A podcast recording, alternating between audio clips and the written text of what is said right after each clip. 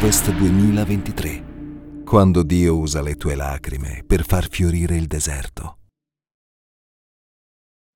Allora noi veniamo in chiesa e mh, preghiamo, insomma, facciamo quello che facciamo, quello che è il nostro mestiere, perché questo è il mestiere di tutti noi, quello di adorare Dio. No? Però Dio, Dio ha inventato anche l'allegria, giusto? Che bello, è bello ridere. E io voglio così dirti una cosa molto semplice. Domani, quando uscirai a, prendere, a fare il tuo tempo con Dio, chiedi a Dio, fammi ridere. Hai mai chiesto a Dio fammi ridere? Vedete, quando prima vi parlavo di cambiamento, di fare uscire un po' dagli schemi, bisogna un po' uscire dagli schemi. Il fatto che vi ho chiesto di sedervi davanti era semplicemente, così logicamente nessuno obbligato, però era proprio per uscire dagli schemi. Perché se siamo negli schemi non riusciamo a cambiare.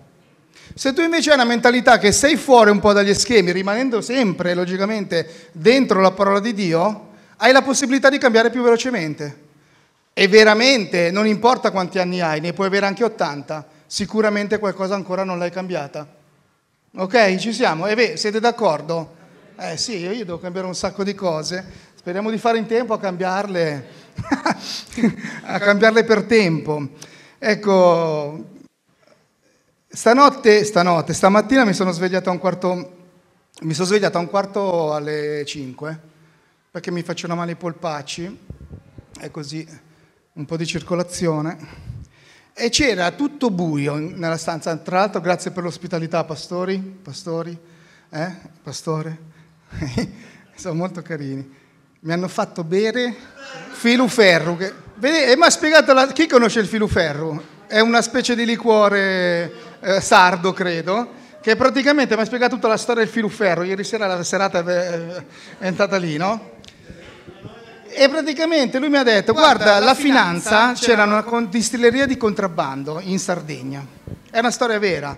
E la finanza è andata per, perché non si poteva, probabilmente c'era il periodo del proibizionismo, non so, non si poteva distillare e sono andati a, a, a, vedere di prendere questi distillatori abusivi e non hanno trovato niente, però hanno trovato un filo di ferro, i finanzieri, e hanno incominciato a seguire il filo di ferro fino a che sono arrivati una botola, hanno tirato su la botola e sotto lì c'era il mondo. Questo poi questo è diventato, diciamo, legalizzato e adesso in tutto il mondo si beve il filuferro. Ecco, l- seguire Gesù è la stessa cosa. Inizia con, un, con una domanda, inizia con un piccolo filo, ma quando riesci ad aprire la botola, allora ti si spalanca un mondo. Ok, per cui filo ferro per tutti quanti. Okay. Ed, è, ed, è, così. Vedete, noi veniamo, veniamo qua in chiesa e cosa facciamo quando c'è la lode? Grazie, pastori. Facciamo un applauso ai vostri pastori perché non è facile, insomma, è un lavoro difficile fare i pastori. Sembra facile, ma è, è pieno di sacrifici. Ma, ma non parlerò di questo, questo oggi. Okay? e Veniamo qua, alziamo le mani, wow. Sai cosa stai facendo? Stai facendo un deposito. Quando tu sei alla presenza di Dio, con cuore sincero, stai facendo un deposito. Canti, salti, preghi, venite alla preghiera, cioè voi state depositando. Hai presente il bancomat? Metti i soldi, prendi i soldi? Ci siamo? Ce l'avete tutti un banco? Una cartina bancomat. Ecco, il principio è quello, tu alla presenza di Dio depositi, mentre noi pensiamo sempre che prendiamo, giusto? Invece quando tu sei alla presenza di Dio stai depositando, stai depositando tempo, stai depositando qualcosa che ti permette in un secondo momento di prendere. Perché poi quando pregherai per qualcuno, Gesù, prendiamo, prendiamo esempio Gesù, o anche se vedete tanti miracoli, tante cose che succedono, no? vediamo nell'internet, no? Nelle, nei video, no? guarigioni, no? cioè, pregano, lo abbracciano e guarisce. Ma com'è che non ha fatto? Io faccio preghiere chilometriche e non succede niente. Questo l'ha abbracciato e guarisce. Perché? Perché ha prelevato. Ha fatto così tanto deposito di fede che non ha avuto bisogno Dio si è manifestato per il deposito che ha fatto E lui in quel momento ha tirato potenza. Gesù quando guariva non faceva... Avete visto mai Gesù pregare con lunghe preghiere? Alzati e cammina. Cioè io dico alzati e cammina a destra, c'hai le gambe per camminare, ti alzi e cammini. Se no no, capisci cosa voglio dire? Cambiamo gli schemi. Cambiamo un po' le cose. Apriamo gli occhi, perché tante volte quello che noi viviamo anche nella Chiesa è frutto dell'abitudine, è frutto di quello che, che, che ci è stato trasmesso. No? Guardiamo anche così, guarda, questa è una mini sabato di Milano, no? Già il pastore Giulio dice che è così. Vedete, usciamo un po' dagli schemi. Allora, ed è, ed, è, ed è, importante questo, se no ci stanchiamo. Vi siete mai stancati di stare in chiesa? No? Io sì. Io mi sono stancato in certi momenti di stare in chiesa. E allora vi dicevo, vengo, la prossima volta vengo tra 14 anni, per cui abbiate pazienza se magari vi rubo qualche minuto in più. Eh? Ce l'avete un po' di pazienza per me? Ok, bravi. Allora, mi sono svegliato e c'era buio. Poi senza occhiali, l'unica cosa che vedevo era c'era la radiosveglia là a due metri e passa di distanza. E vedevo lì un po' sfocato i numeri, non capivo ma che ore sono. Anche... A un certo punto mi sono alzato e ho acceso la, eh, la luce, quelle, quelle, luci con la, eh, le lampade di carta, avete presente? Quelle, la bajour di carta alto così. E faceva una luce bellissima, una luce calda. Ho detto, però, pastora, eh, pastora, c'è, una bella luce calda in camera, proprio sì, accogliente. E lo Spirito Santo mi ha detto, vedi, questa Così, no? Questa è la Chiesa. Quello che emana la Chiesa è una luce calda, accogliente. Eh? Però poi guardo bene che c'erano tutti i fiorellini, cioè tutta quella carta, che adesso con tutti i bei fiorellini, con questa luce mezza arancione. Poi guardo con attenzione, c'era uno sbrago così dentro la lampada, un taglio grosso tanto. E ho capito, la Chiesa, e parlo per chi tra noi, compreso me, tante volte l'ha criticata, è un posto meraviglioso dove le esce una luce calda e questa luce calda è l'amore di Dio per ognuno di noi che dobbiamo condividere. Ma la Chiesa non è perfetta, perché voi non siete perfetti. Sapete che la Chiesa non è un luogo, la Chiesa è un popolo, ok? Per cui non è perfetta, ma quello sbrago quel taglio, diciamo, quella crepatura, non impediva alla luce di riscaldare la stanza. Che cosa voglio dirti? Voglio dirti una cosa molto semplice. Smetti di guardare i difetti che magari vedi qua dentro tra i tuoi fratelli e le tue sorelle e guarda invece quell'amore, il buono che esce da tutti quanti voi. Amen? Perché? Perché poi quando ho rispento la luce, perché erano le 5 meno un quarto del mattino, e va bene tutto, Spirito Santo che mi parla alle 5 meno un quarto, però vorrei anche riposare, un attimino, non sto scherzando, è ritornato tutto buio. E c'era solo la luce della Bajour là in fondo con le, con le ore, sai quelle digitali, l'ora no? 5.45. E lo Spirito Santo mi ha detto, vedi, quando sei al buio, quando nella tua vita non c'è la luce, di Dio, quando non c'è il calore della Chiesa, quando non c'è l'amore, tu puoi vedere solo il tempo che passa con disperazione e aspettare che arrivi presto giorno. Per cui quello che voglio dirvi è tenetevi stretto quello che Dio vi sta dando qua, tra di voi, perché noi siamo un popolo e non siamo un luogo. Amen? Amen. Allora, io però oggi sono molto contento di essere qua, grazie che mi, mi tenete, mi sopportate. Non so, io penso che quello che sto per dire possa essere utile a qualcuno di voi perché ci ho pregato. Allora, il titolo di quello che dico è, è Quando l'ambizione supera il talento, titolo della predica. Ok? E ne parlavamo al volo ieri sera, perché lui, o stamattina, quando è stato? Stamattina. Mi fa, qual è il titolo? Il jet lag. Quando l'ambizione supera il talento. Chi riconosce di avere un talento nella propria vita? tranquilla, non ti faccio venire qua, puoi alzare la mano. e così faccio. Tranquillo. Il tempo della barzelletta è finito. Allora, alcuni di voi hanno, hanno alzato il braccio. Chi ha un'ambizione nella vita? Uno, due, tre, quattro. Anch'io alzo, perché è giusto così. Allora, allora, allora mi è partito, mi è partita questa storia qua, su questa frase che è una frase di un film, e qui non è, non pensate che avete davanti il genio della lampada, ok? Allora, aspetta, ma cos'è l'ambizione? Ah, stamattina, è avere una sana ambizione, pastore, avere una sana ambizione per servire il Signore. Tu l'hai detto, e io sono stato zitto. Hai detto, vabbè, glielo dirò poi nella predica. E me lo dico anche a me stesso. Primo, io sono stato ambizioso e probabilmente lo sono ancora e spero di non essere più.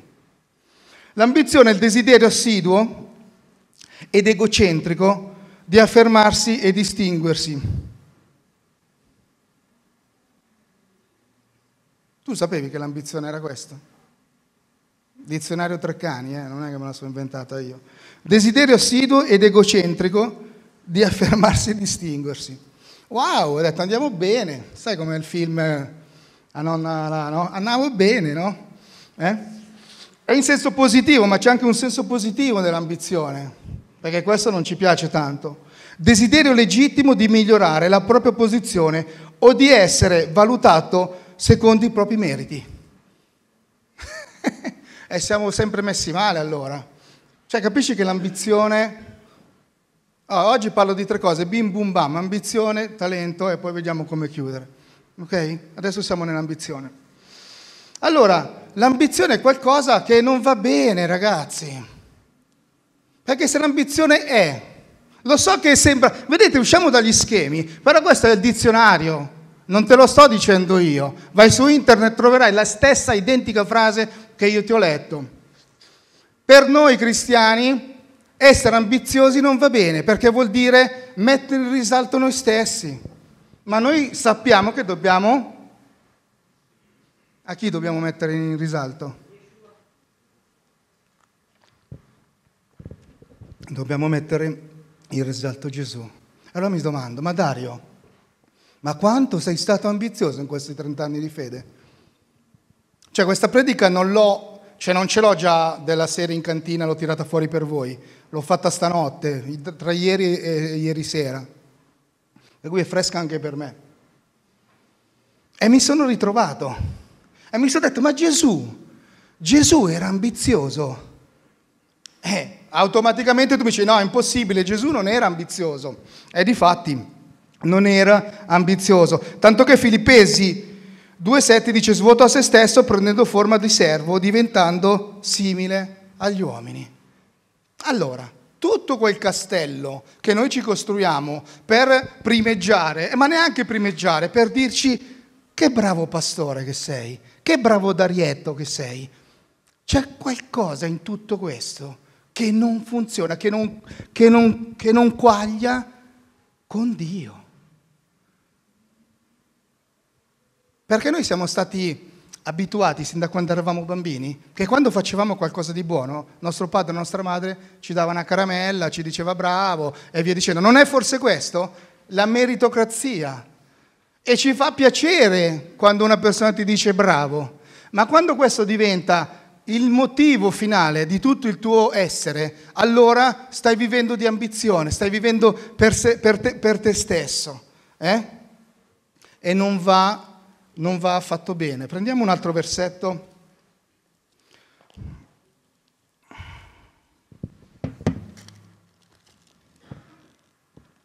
Se, secondo me, secondo me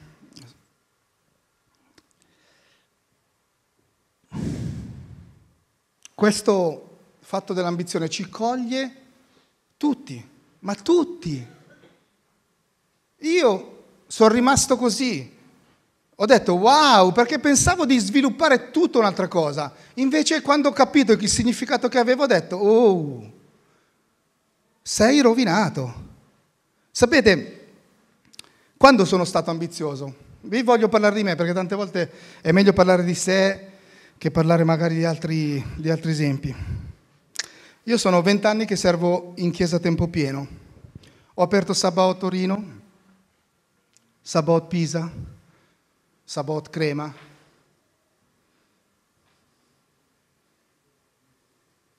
Sabot Torino ne avevamo due all'inizio. Una in città e quella che c'è attualmente. Wow. Sapete cos'era la cosa che mi faceva più piacere? Farmi sentire dire bravo dal pastore Rosa. Ma non lo sapevo che ero ambizioso. E non so se questi sentimenti alleggiano anche tra di voi, in generale, nella pro- non so a chi sto parlando, però voglio, devo dire questo oggi. E dicevo, wow, e poi e poi appunto ti viene in mente, poi Dio parla, Matteo 6, 3. Ma quando tu fai l'elemosina non sappia la tua sinistra quel che fa la destra, Dario. Dario, svegliati. Svegliati, perché la mia grazia sì ti basta, ma devi, è finito il tempo dell'arroganza, Dario. Che debolezza che hai. Vuoi essere notato? Vuoi essere approvato? Vuoi che ti dice bravo il pastore Rosner?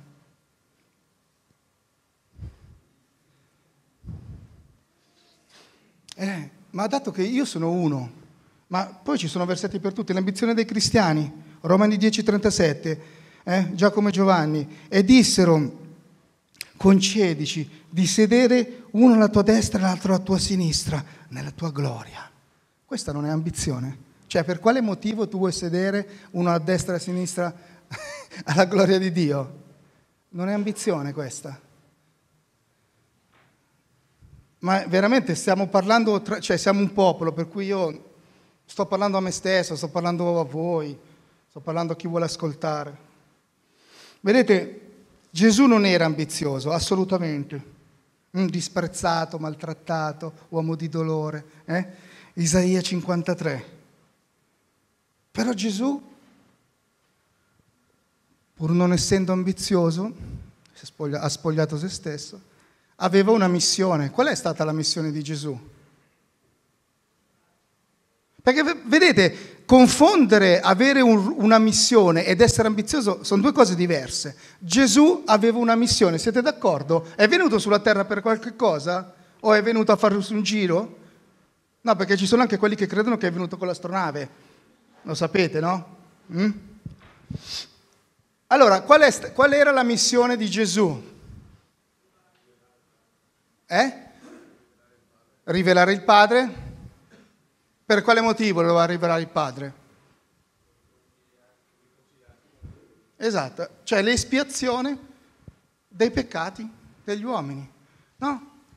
Cioè doveva essere, no? A fare l'espiazione per i peccati, cioè era per, perché gli uomini si potessero pentire e ritornare ad avere una comunione con Dio.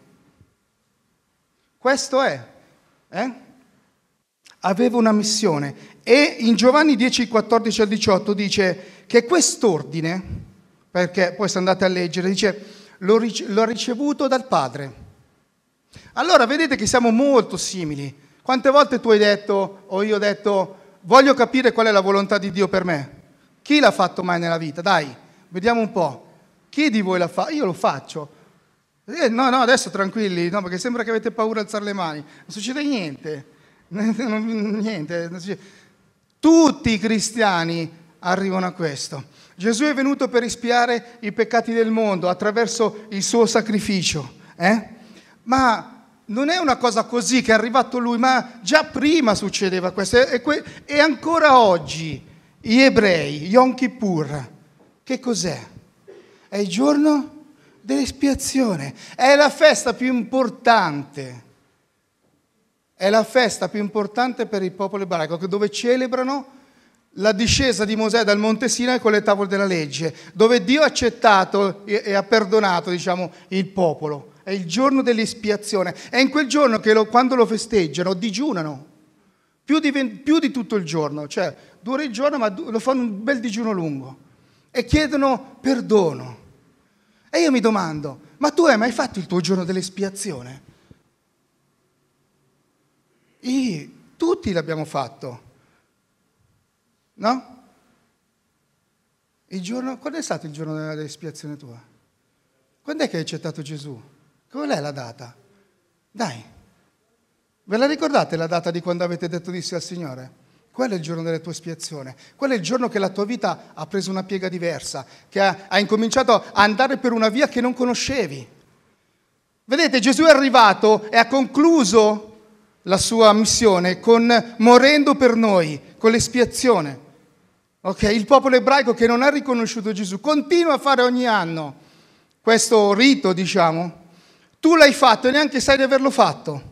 Oppure non ti ricordi, oppure non riconosci che è il giorno che tu hai chiesto perdono a Dio per i tuoi peccati. Ma da lì non, è, non hai concluso qualcosa, da lì hai iniziato un percorso. E in tutto questo percorso che è la tua vita cristiana, dove c'è dentro la santità, dove c'è dentro il ministero, dove ci sono dentro i talenti, dove ci sono dentro le ambizioni, c'è tutto un mondo da regolare.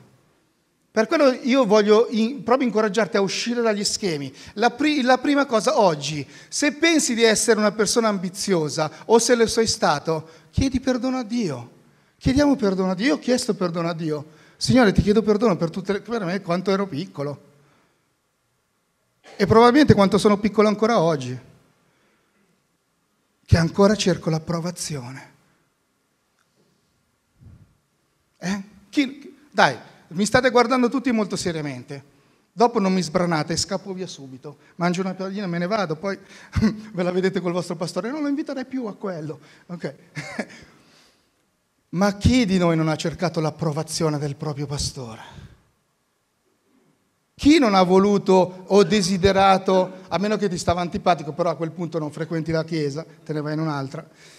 Però, però dai, raga, voglio essere terminato a destra, pastore. Sono, se hai bisogno, pastore, faccio io, preoccupare. Eh, tu, sono l'unico? Tutti. Ma sotto un certo punto di vista questo ci ha anche spronato a fare qualcosa. No? Però dobbiamo fare attenzione all'attitudine che abbiamo, perché è bello servire, è bello farlo e dobbiamo farlo, ma guardiamo l'attitudine. Okay? Per cui non, dobbia, non dobbiamo avere eh, questa attitudine di ambiz- essere ambiziosi, perché vedete,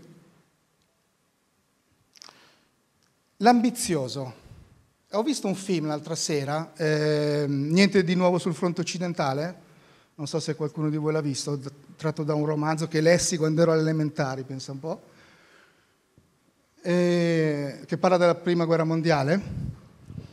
Alla fine del film c'è questo generale che la guerra è già finita, è già finita la guerra. Mancava tipo un quarto d'ora, mezz'ora alla fine della prima guerra mondiale, già tutti accordati, avevano già firmato il trattato di resa ai tedeschi e tutto. Questo qui, siccome era figlio, era un soldato figlio di generali da generazioni, lui non poteva accettare di tornare in piatra con il disonore di non aver fatto la stessa bella figura dei suoi avi che avevano combattuto in altre guerre. Allora cosa ha fatto? Nell'ultima mezz'ora ha mandato il, plotone, insomma il suo plotone, quei soldati tedeschi che erano con lui, ancora contro i francesi. E, e l'attore principale del film muore proprio in quella, in quella, scena. in quella scena. Vedete l'ambizione? Che cosa può fare? Vedete, l'ambizione, è scritto così, l'ambizione vive, vive male, perché aspetta dagli altri un giudizio positivo. Quando tu sei ambizioso, ho fatto la pizza buona stasera, ti piace la mia pizza? Mi hai fatto mangiare, come si chiamano quelle cose là? Le rondelle, là? Le sfogliatine? Hai fatto le sfogliatine buone? Hai capito? Cioè aspetti, l'ambizioso aspetta la lode. Ma è Dio, che deve, è Dio che aspetta la nostra lode. Tu non, non ti puoi mettere vicino a Dio e dire anch'io voglio essere lodato per questo. Non dico neanche che non dobbiamo accettare un complimento, non sto dicendo questo, ma spero che, spero che capite. E vedete, dal momento in cui tu aspetti che qualcuno ti dia una lisciata di pelo, come si dice, no? dalle mie parti, tu stai vivendo schiavo del giudizio degli altri. Chissà cosa pensa, pastore, ho fatto bene, ma se ti è piaciuta la mia predica, pastore? Predicato bene? Ho fatto una bella preghiera 14 anni fa. Prego, dimmi di sì. Sai, sono ambizioso. Siamo così. Io non so a chi sto parlando, sto parlando sicuramente anche a me. Assolutamente sì. E allora, allora è un altro difetto che, so, che hanno gli ambiziosi, questo poi forse non riguarda tutti, è quello che non si guardano mai indietro. L'ambizioso, cioè non ne frega niente di chi ci sta di fianco.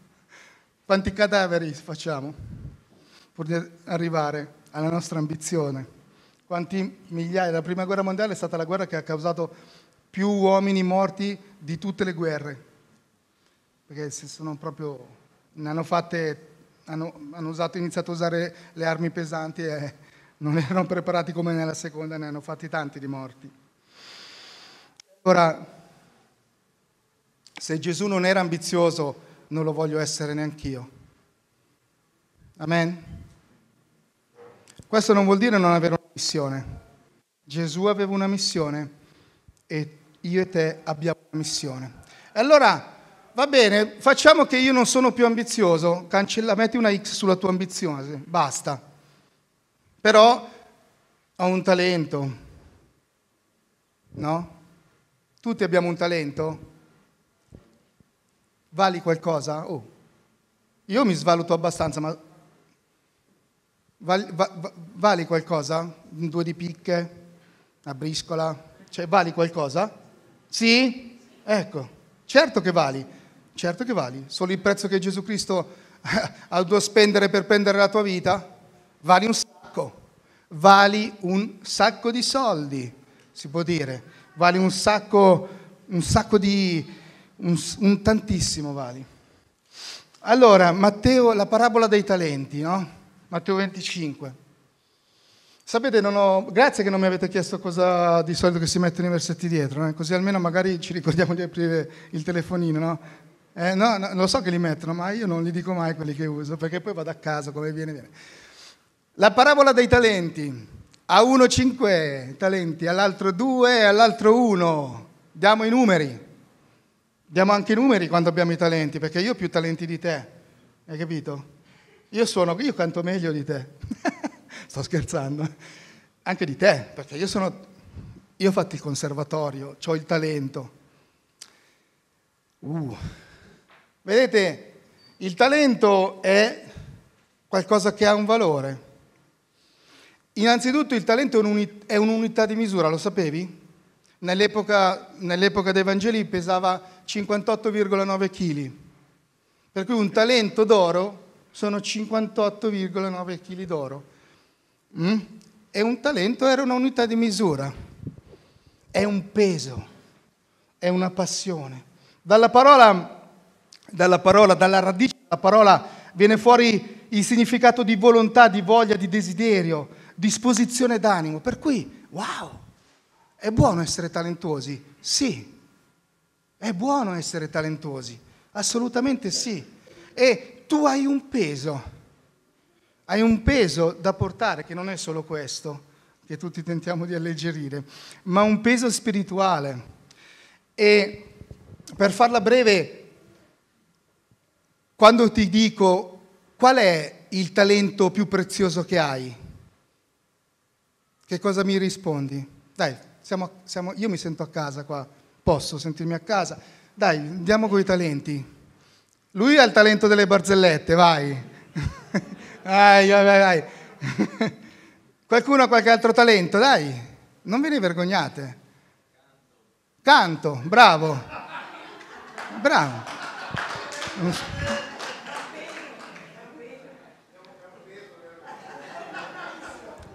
Dai, qualche altro talento.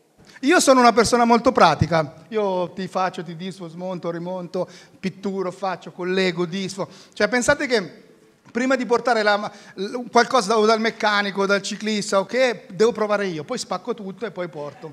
Però, ci provo. Però ho imparato tante cose con questo sistema. Ognuno, ognuno ha, ha un talento. O sei una pagina bianca? Dove ancora qualcosa deve essere scritto? Cosa preferisci essere? Una pagina bianca dove qualcosa deve essere scritto? O puoi pensare che anche tu vali qualcosa e Dio ti ha dato qualche capacità o qualche dono? Perché se il talento è una misura, è la misura di un qualcosa. Dio ti ha dato qualcosa. Hai pensato che forse Dio, oltre a farti poter ridere, ti può dare anche dei talenti? C'è un qualcosa di valore. Dio, no? Nella parabola dei talenti, il fattore va, affida i suoi, tutti i suoi beni ai suoi servi, i talenti, a uno di no, no, no, no. Poi c'è quello che fa fruttare, quello che non fa, insomma il discorso lo conoscete benissimo. Ma sapete, nella chiesa, nella chiesa antica, soprattutto quella orientale, il talento veniva identificato con la parola di Dio. Se c'era un talento, era ciò che era contenuto qua. E invece noi sai cosa facciamo? Siamo dei fuori di testa, che va anche bene.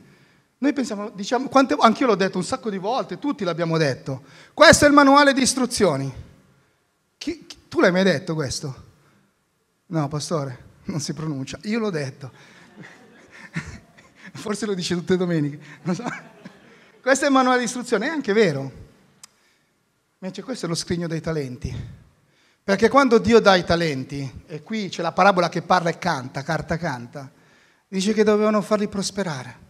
E nella Bibbia è piena di cose che riguardano la nostra anima, il nostro cuore, il nostro modo di vivere, il nostro modo di vivere Cristo, il nostro modo di vivere la cristianità, il nostro modo di vivere tra di noi, il nostro modo di stare alla presenza di Dio. Quelli sono tutti talenti che Dio ti dice. Adesso che hai fatto il tuo Yom Kippur, adesso che tu ti sei pentito, hai incominciato un percorso nuovo, fai fruttare queste cose, fai fruttare questi talenti nella, nella tua vita. Vedi un po' quanto sei ricco? Vedi quanto siamo ricchi?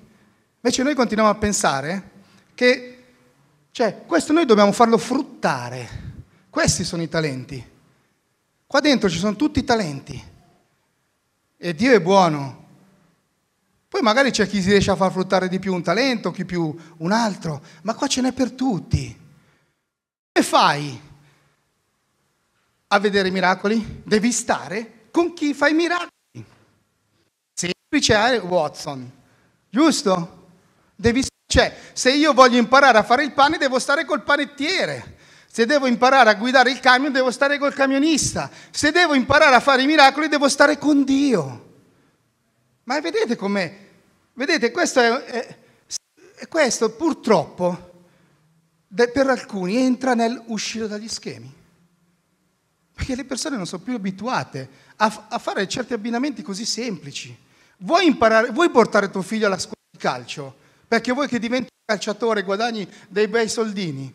Cosa fai? Lo porti dove fanno il calcio, non lo porti a giocare a bocce. Qui è lo stesso, ma noi non c'è, vedete la nostra mente com'è ottenebrata tante volte. È ottenebrata e veniamo in chiesa e non riusciamo a ottenere niente dalla nostra cristianità perché non riconosciamo i talenti che ci sono qua dentro, viviamo di aspettativa, no? viviamo, viviamo di, di orgoglio, viviamo di quello che deve essere d- dell'approvazione degli altri e ci dimentichiamo le cose fondamentali. Wow. Io voglio imparare, ho tanto, troppo da imparare ancora, ho 53 anni tra poco e mi rendo conto che devo fare un mare di strada ancora. Devo fare un mare di, sta- di strada ancora. Wow. Sansone, chi è che conosce Sansone? Tutti? Tutti conoscete Sansone, mio cugino Sansone. No, non lo conosciamo, no, vuole dare.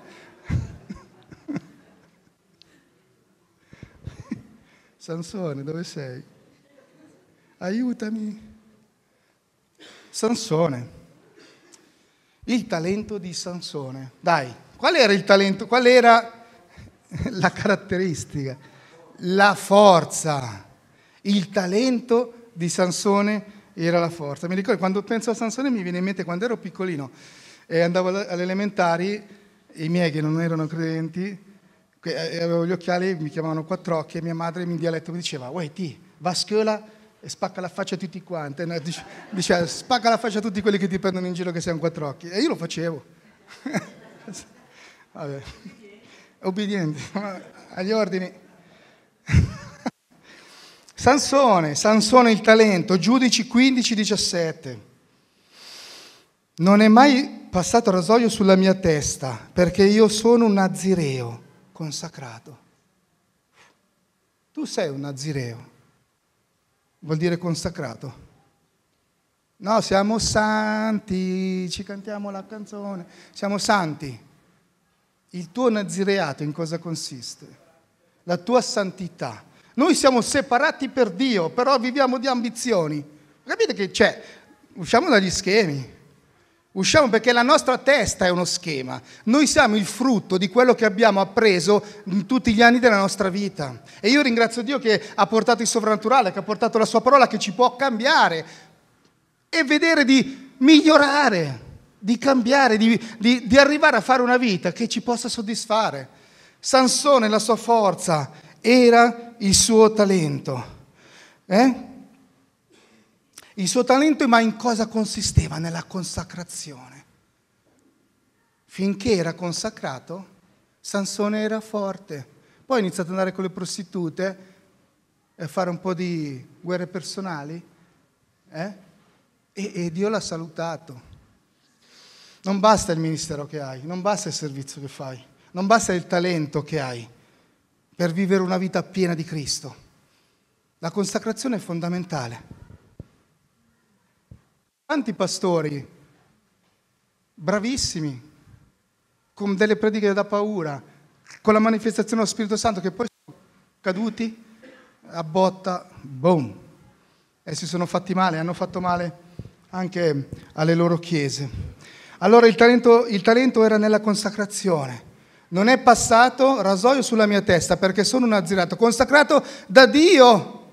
Dio mi ha chiamato, Dio ti ha chiamato quel giorno là, hai capito? Dio mi ha chiamato. Oh, a me Dio mi ha chiamato, hai capito? Questo è l'atteggiamento. Che orgoglio. Mi ha chiamato Dio e se mi ha chiamato Dio non sono da solo, e sarò solo con Dio. Ma Dio ti può anche salutare se tu non sei consacrato. E questo non vale solo per i pastori, vale per tutti. Perché ti ripeto, noi non siamo un luogo, ma siamo un popolo. Mm? E poi dice, sin dal seno di mia madre. Cioè, non è che, capisci, io mi sono convertito a 19 anni, prima mi facevo le canne, pipavo di coca e facevo altro, no? Però ci sono altri che sono figli di pastori, che, che, a loro volta erano figli di pastori, che a loro volta generazioni di pastori, consacrati dal seno. Quando mia madre era incinta, non, mio padre non ha mai pregato consacrandomi a Dio. Anzi, magari si beveva qualche bel fiasco di vino con i suoi amici.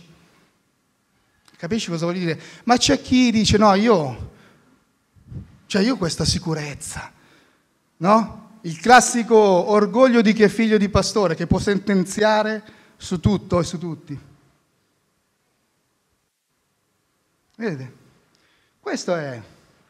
Sono cose che dobbiamo fare attenzione. Però c'è una debolezza, se mi tagliassero i capelli la mia forza se ne andrebbe perché l'angelo disse che non doveva tagliare i capelli, era la condizione. Doveva restare consacrato. E io mi domando, quante volte cerchiamo noi la nostra consacrazione? Quante volte noi preghiamo a Dio perché Lui faccia qualcosa per la nostra vita? E quante volte noi spendiamo la nostra anima chiedendo a Dio aiutami a essere più consacrato a te, Signore. Aiutami a fare la differenza. Signore, oggi voglio digiunare. Oggi non voglio digiunare, ma digiuno stesso perché io cerco il sovrannaturale. Vedete, questo è uscire dagli schemi. Purtroppo è, è, è, fondamentale uscire da certi schemi perché se no diventiamo, diventiamo, eh, diventiamo religiosi. Sansone basava la sua sicurezza su quello che era, la sua forza. Tanto che se tu leggi tutta la storia, l'ho letta ieri sera, la prima cosa che fa, appena adulto, si trova una filistea come moglie, che erano i nemici che li occupavano da 40 anni. Cioè, da, capito? Cioè, poi vabbè dice che questo era dal Signore. Poi vediamo che fa dei pasticci, la storia del miele con l'indovinello e quello gli costa, eh, fa in modo tale che uno che è consacrato a Dio fa fuori 30 persone per delle tuniche, per una scommessa persa. Cioè guardate lì, perché noi leggiamo le storie anche della Bibbia, però poi le leggiamo velocemente. Dopodiché questi si ribellano, i filistei, gli fanno fuori la moglie e il papà della moglie, e lui inizia con la mascella d'asino e spacca tutto e fa fuori un sacco di cose. E diciamo, eh, Sansone, bravo Dario, hai spaccato a faccia tutti quelli che ti hanno detto quattro occhi. Ha usato il talento di Dio per gli scopi personali. Ha usato il suo ministero per gli interessi personali. Hai usato il tuo talento per lustrare te stesso. Tutti ci siamo dentro, tutti, perché Dio vuole insegnare. Dio vuole insegnare. Per cui lui cosa ha fatto? Sposa una filistea, in due occasioni usa la sua forza per questioni personali. È un uomo di facili costumi perché gli fanno fuori la moglie, dopo quattro righe va dalla prostituta, poi si innamora di un'altra, di Dalila. E la cosa più grave di Sansone, uno che aveva un grande talento, no? Un ministero, aveva qualcosa che era dato a Dio, che Dio aveva stabilito, che doveva liberare. Difatti all'inizio dice che, all'inizio alla fine dice che lui incominciò a liberare il popolo di Israele incominciò. Già quando uno dice incominciò vuol dire che c'è qualcosa che non torna. La cosa più triste nella storia di Sansone è che lui ha avuto tre donne, eh, la prostituta, la moglie e Dalila. Ma in tutta quella storia solo due volte lui ha pregato. Ha pregato quando ha ucciso tutti quelli con la mascella d'asino e aveva una sete pazzesca e ha chiesto a Dio di essere, diciamo, ristorato, eh, bere e quando, e quando poi alla fine era incatenato e ha chiuso, no? uccidendo tutti quanti, quando era cieco. Vedete, wow, vedete come, come cose che possono apparire belle, no? Il talento, l'ambizione, la sana ambizione, in realtà possono giocare dei brutti scherzi, perché siamo umani. E il diavolo, guardate che ci lavora di brutto. E poi noi non ci accorgiamo e diciamo, ma cosa ho fatto? Cosa ho combinato? Perché succede questo all'interno della Chiesa? Eh. Allora impariamo a stare con Dio.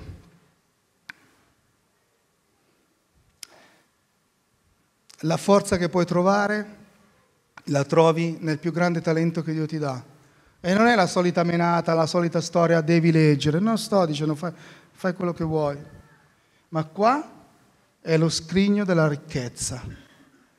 E Dio è carino, ce l'ha, ce l'ha pure stampata. Eh? Ce l'ha pure stampata. Il libro più letto al mondo.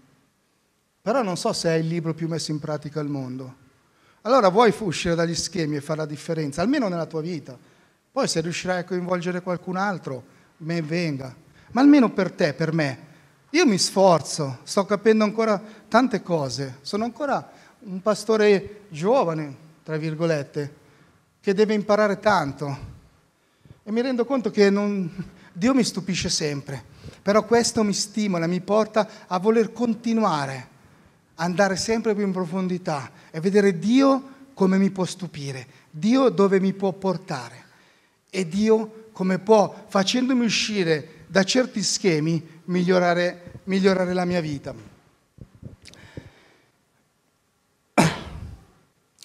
La Bibbia dice in Ebrei 10:38, ma il mio giusto per fede vivrà.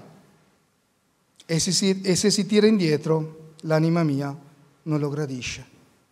Wow, quante volte abbiamo predicato sulla fede? Un sacco di volte, ma non voglio predicarti sulla fede, perché poi sai cosa succede? Dobbiamo essere onesti, no? Tutti predichiamo sulla fede, sulla fede, fede, vera fede, vera fede, fede, fede, fede.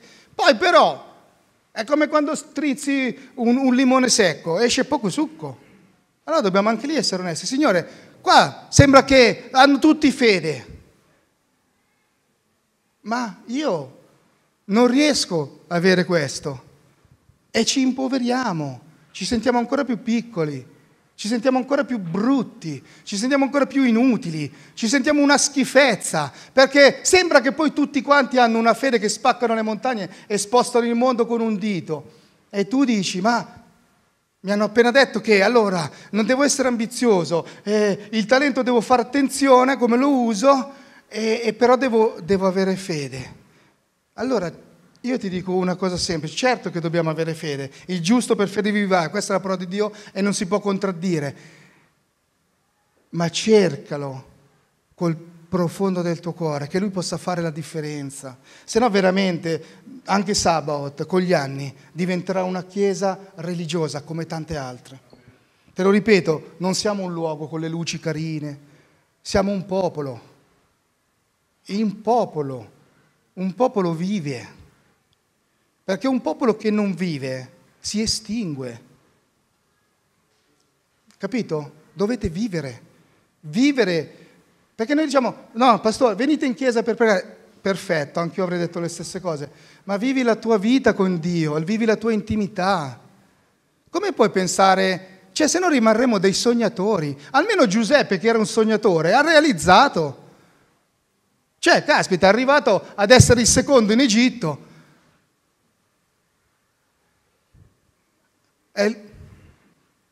io non voglio restare uno che sogna e per la mia negligenza, non mettendo in pratica la parola di Dio, non facendo fruttare il talento che lui, ha messo, che, che lui ha messo qua, quando lo leggo lo riconosco, non lo faccio fruttare, rimarrò alla fine dei miei giorni e dirò, ma chissà se è vero, perché poi c'è gente anche così, eh? O no? Non c'è gente così? No? Mm, perché quelli che quelli che spariscono dalle chiese e dopo tanti anni, ah sì sì, no, ma però non vuole più avere a che fare con la chiesa. Perché tu pensi che nella loro testa non c'è passato questo momento, chissà se è vero quello che mi raccontano? Certo, con tutte le favole che ci sono in giro, vuoi che... Quando la missione supera il talento? Eh, quando la missione supera il talento. Wow. E chiudiamo con questo. Gesù ha detto che noi avremmo fatto cose più grandi. Giovanni 14 dal 12 al 14. Faremo cose più grandi di Gesù. Ma se andiamo a leggere questi versi, vedremo che le possiamo fare semplicemente perché dietro di noi c'è Gesù. Cioè, allora, se io ti dico, tu farai cose più grandi di Gesù, Amen, sì, sei carino a dire amen.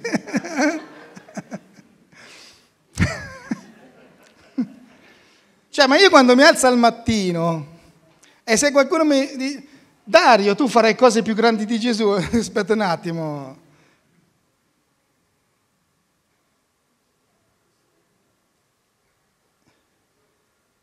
Come si fanno a fare cose più grandi di Gesù? Insieme sicuramente. Là c'è scritto su quei versi che lui pregava il Padre, avrebbe interceduto per noi affinché le nostre richieste fossero esaudite. Senza Gesù non puoi fare niente. Lo so che, vedete, il diavolo, perché noi stressiamo la vita a tutti di dire ragazzi c'è uno scrigno con i talenti, pregate, fate, perché da un'altra parte c'è qualcun altro che ti dice l'esatto contrario. Allora io non voglio permettere che il diavolo riempia la tua testa. Sapete la prima cosa, quando mi sono convertito, la persona che mi ha parlato di Gesù mi ha anche detto, guarda Dario, tutto quello che ti ho detto, arriverà il diavolo e ti, da, e ti metterà questo pensiero in testa, che sono delle favole. Grazie a Dio che me l'ha detto, perché dopo io ho pensato quello, ma saranno mica favole. E però quella sera, grazie a Dio, lo Spirito Santo mi ha fatto vedere un demone, ho capito che non era favole, ma c'era qualcosa di sovrannaturale. E ho detto, sì Signore, tu in qualche maniera ci sei, da qualche parte ci sei, ti voglio conoscere. E allora, noi non vogliamo essere ciechi, giusto, per non vedere le cose. Vi faccio una domanda, probabilmente banale. Di che colore era il, il cavallo di Paolo quando sulla via Damasco è caduto?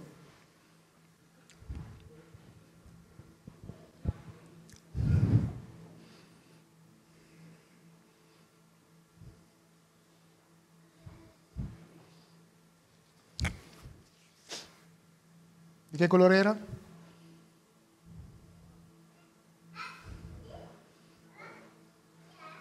La maggior parte delle persone dice bianco, ma non c'era nessun cavallo. Se tu vai a leggere, atti, non c'è nessun cavallo. Paolo è caduto, stava in piedi, camminava. Però Caravaggio nel 1600 ha fatto questo che è entrato nella testa di tutti, anche inconsciamente. Perché anch'io, ah, magari avrei risposto se non sapevo, bianco. Perché per, c'era un motivo perché è stato dipinto così. E, vedete, non solo lui è stato dipinto, nell'antichità si usavano i nobili, no? A cavallo che cacciano la lepre, avete presente quei... Perché? Perché stare a cavallo all'epoca rappresentava autorità, forza, potenza. Napoleone che ne so, Alessandro Magno, no? Quante, eh, quanto nella storia vediamo questo? Era un modo per dire io sono elevato sopra te, a te che non hai il cavallo, che sei sotto e mi devi stare dietro. Vedete, è interessante questo perché in questo quadro questo è, rappresenta Saulo che cade, disarcionato, cioè non è più neanche agganciato. Tutta la sua sicurezza, tutto quello che confidava alla sua legge, la sua dottrina, per il quale lui, il suo orgoglio, cioè lui stava andando per perseguitare i cristiani. Tutto quello che erano le sue ragioni, la sua ambizione, tutto quello che era il suo talento, la sua capacità, la sua conoscenza. Di fronte a Gesù anche il suo elevarsi di fronte a Gesù è crollata. È crollata.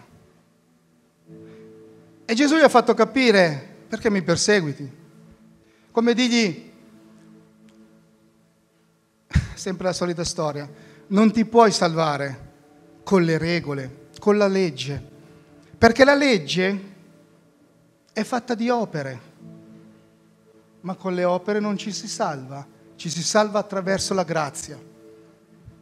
E vedete, noi, stando dentro tutti schemi, creiamo delle regole che inconsciamente portiamo avanti, ma che sono delle prigioni dentro di noi e non ci permettono di accogliere tante volte la grazia di Dio. E vedete, lui perde la vista, no? Sansone? Come l'ha finita la sua vita? Cieco. È, è, un simbolo. Io ci vedo poco senza occhiali. Prova a chiudere gli occhi per un istante.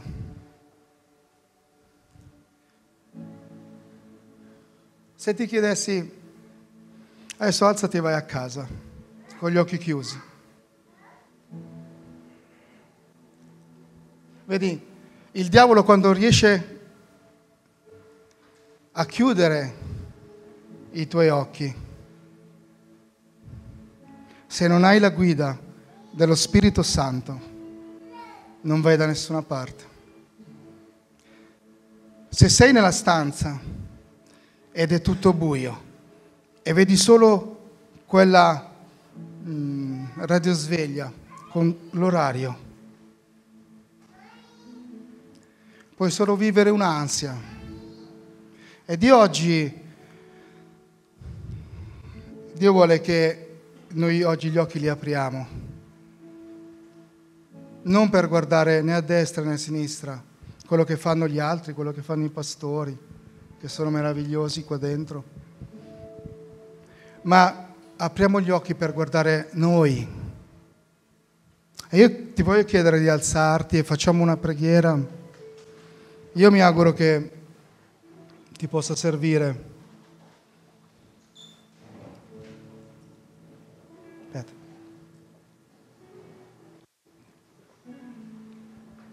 Io t- abbiamo tutti tanto da imparare. Wow. Io me ne vado a casa con le orecchie un po', un po' basse,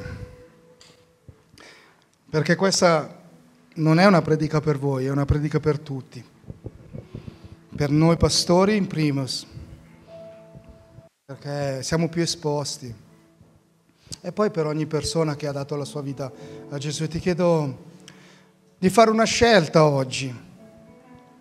Se, se per caso sei non so se, sei, se riconosci che in te c'è dell'ambizione, se, se ti riconosci in quello che abbiamo detto, chiedi Dio di aiutarti a cambiare. Io non voglio essere sempre lo stesso Dario.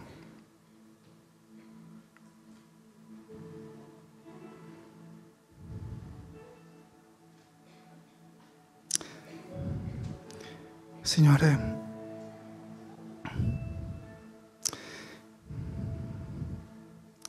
grazie. Io voglio chiederti perdono per me, per questo gruppo, per questo popolo.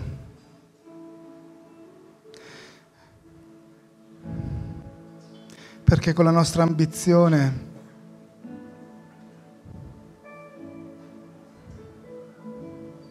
ti abbiamo mostrato piccolo al mondo.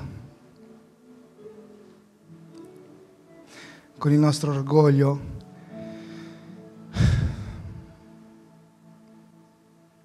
ti abbiamo fatto, come dire, fare brutta figura.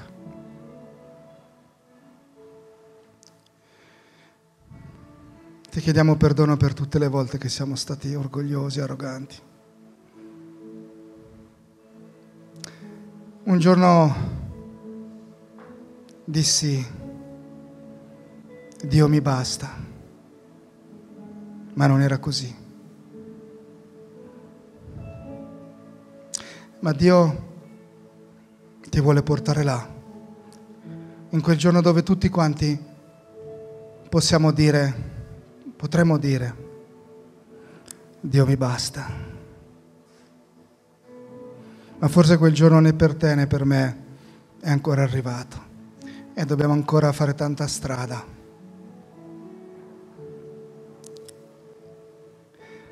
Ti offriamo i nostri cuori, i nostri limiti, quello che pensiamo di essere capaci a fare.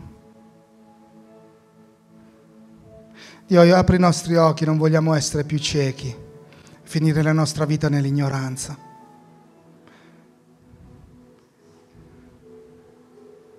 Che la potenza dello Spirito Santo agisca sempre su di noi. Continua a parlare, Signore, continua a lavorare nelle nostre vite.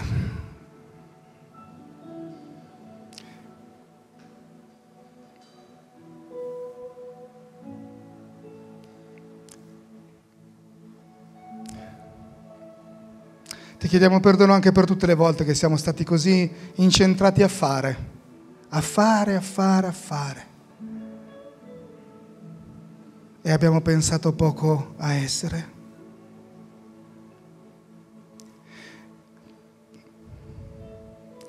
E fai oggi la tua scelta. Riconosci qual è la perla preziosa il talento. Riconosci qual è quella cosa, sai, tante volte noi diciamo, Dio mi ha chiesto di cambiare questo e lo giriamo con queste parole. Ma forse sarebbe il caso di dire, Dio mi sta chiamando a crescere in questo talento. Sapete, diciamo di essere cristiani e appena ci schiacciano un piede facciamo fatica a perdonare.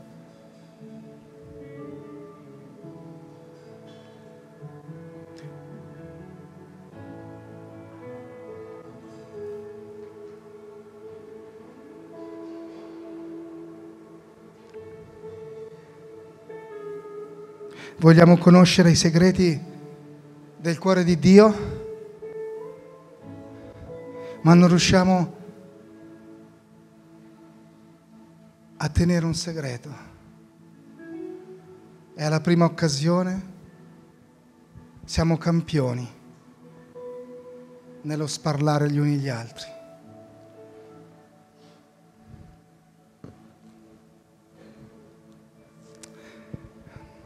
Signore, io ti benedico e grazie perché so che questo popolo è in buone mani.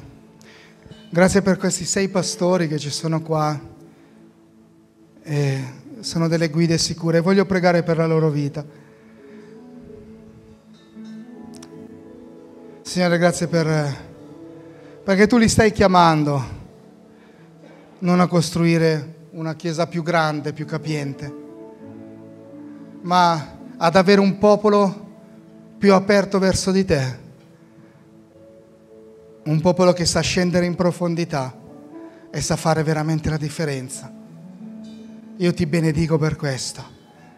Grazie che io non sono quello di 14 anni fa e nessuno qua lo è. Sapete perché?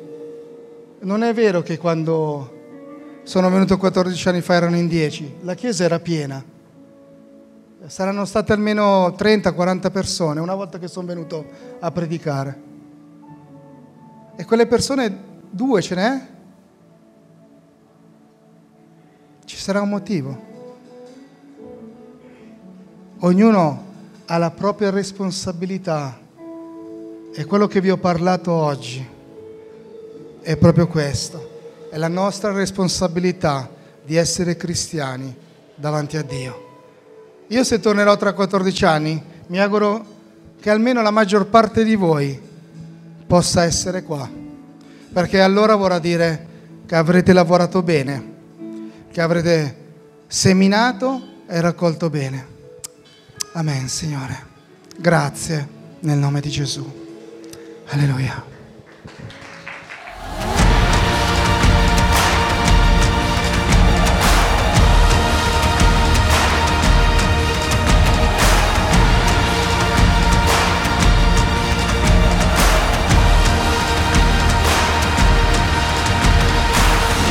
Harvest 2023, quando Dio usa le tue lacrime per far fiorire il deserto.